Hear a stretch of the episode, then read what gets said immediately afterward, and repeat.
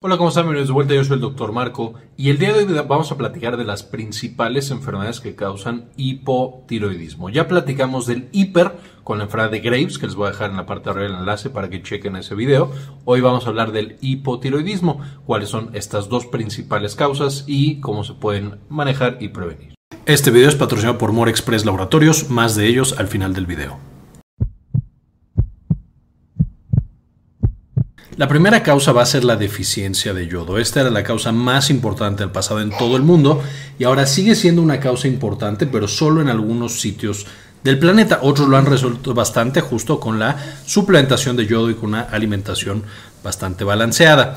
Y esto es porque el yodo es una parte literalmente de las hormonas tiroideas. Esta sería la proteína o el aminoácido que viene en las hormonas tiroideas. Todo esto ya lo vimos en la clase de fisiología de la tiroides. Pero esencialmente cuando le mete yodo a su estructura es que aparecen las hormonas T4 y T3, que son tal cual las hormonas tiroideas. Esto es lo que nosotros queremos en el cuerpo humano.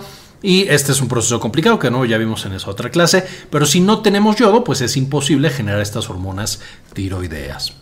Eh, esta es básicamente la manera en la que la célula que está dentro de la glándula tiroides va a meter justamente esta, eh, este yodo, mostrando lo importante que es, a través de transportadores específicos que no vamos a ver en este video, pero meten el yodo y lo pegan haciendo una proteína muy grande llamada tiroglobulina, de la cual van a derivar justo las eh, hormonas T, T3 y T4, que son las hormonas tiroideas. Y hablando de esta deficiencia de yodo, pues se puede prevenir y en la mayoría de los sitios del mundo, de nuevo, ya no es la principal causa, justamente porque se ha logrado esta prevención. Nosotros necesitamos, los seres humanos, como no producimos yodo dentro de nuestro cuerpo, necesitamos que nuestra dieta nos provea 150 microgramos por día.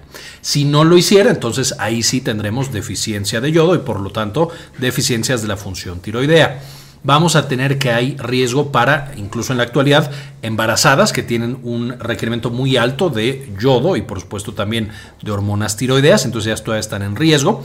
También los pacientes vegetarianos o veganos que no sigan ciertas recomendaciones pueden tener deficiencia de yodo eh, y esto justamente, eh, y por supuesto carencias en la dieta que no sean voluntarias, lugares en los cuales no hay mucho yodo en la tierra o no se puede tener una alimentación balanceada, también están propensos a tener esta deficiencia de yodo. Y los principales alimentos en los que encontramos el yodo es la sal yodada, que se le agrega yodo artificialmente justo para que todas las personas que la consuman tengan suficiente yodo, el pescado, las algas marinas, el huevo, los camarones, la leche y los lácteos. Y como podemos ver, muchos, eh, muchos de estos alimentos no son consumidos por personas vegetarianas o veganas. No significa que todos los pacientes vegetarianos o veganos eh, tengan deficiencia de yodo, justo pueden complementar con otros alimentos o incluso con suplementos, pero si no lo saben y si no lo hacen de una manera adecuada, entonces definitivamente pueden llegar a tener deficiencia tiroidea.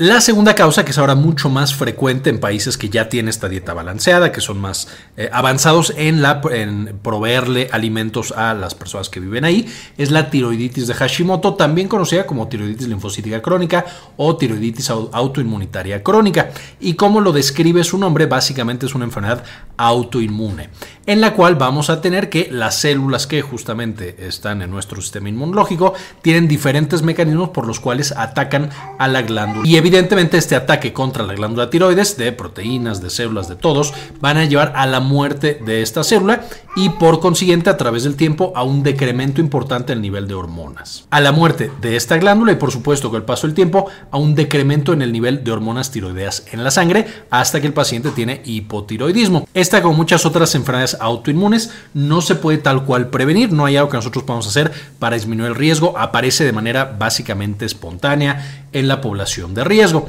Entonces, ¿cuál es esa población de riesgo? Los que tienen justamente otras enfermedades autoinmunes, cosas como lupus, artritis reumatoide, diabetes mellitus tipo 1, etcétera, etcétera.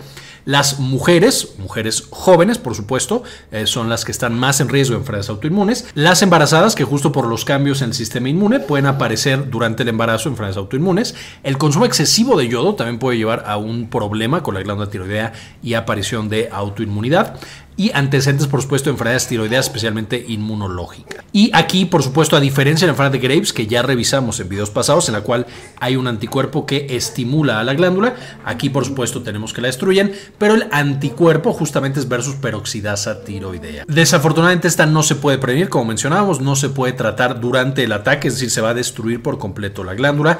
Lo que sí es que una vez que ya no tenemos glándula, se necesita una terapia de reemplazo de hormona tiroidea a estos pacientes el resto de su vida e irla ajustando con respecto a sus necesidades. De nuevo, todo esto ya lo platicamos en el video de hipotiroidismo que en la parte de arriba van a poder revisar. De nuevo, ya hemos platicado esto, pero en términos generales, ¿qué siente un paciente que tiene hipotiroidismo? Básicamente baja el metabolismo de todo su cuerpo, entonces puede eh, presentar cosas como fatiga, sentirse muy frío y que le dé frío fácilmente, eh, ganar peso, eh, subir mucho de peso, perder cabello, falta de aire, algunas alteraciones pulmonares, tener mixedema y algunas características en la piel, puede tener piel seca puede tener eh, parestesias, es decir, que siente como cosas extrañas que le caminan por la piel, el intestino trabaja menos, el corazón trabaja más lento, eh, tiene menos reflejos musculares, etcétera, etcétera. No me voy a meter mucho en estas, ya las vimos en, videos anteriores, pero es importante tener en mente eh, qué síntomas van a presentar estos pacientes. En la descripción del video, como siempre, van a encontrar más información acerca de esta patología. Y finalmente, antes de terminar este video, quería agradecer a algunas de las personas que han sido apoyar el canal con una donación mensual de 1 o de 2 dólares. Eh, y en este video dedicárselo a Gustavo Francioli, Aldo Novelo, David Sosa Mesa, Bajo la Lupa, Antonio Guizar, Yami Pascasio, Malinche Carrascosa, Luis Fernando Zacarías, Rodrigo Álvarez, Sandy Oliva, Javier Mejía, Gilberto Argueta, Doctor Mineralín, Enrique Segarra, Jorge Sebeltrán y María Eugenia. Muchísimas gracias por el apoyo que nos brindan todos los meses.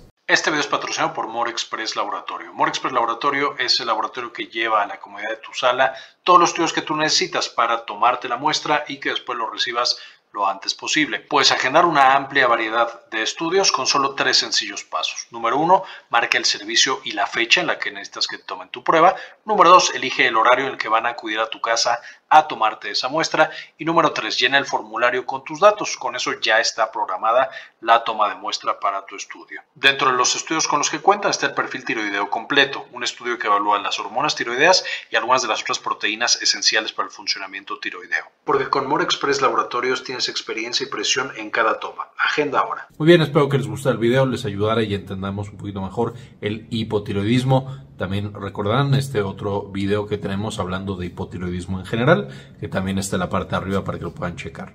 Gracias por ver hasta este punto y como siempre, ayúdenos a cambiar el mundo, compartan la información.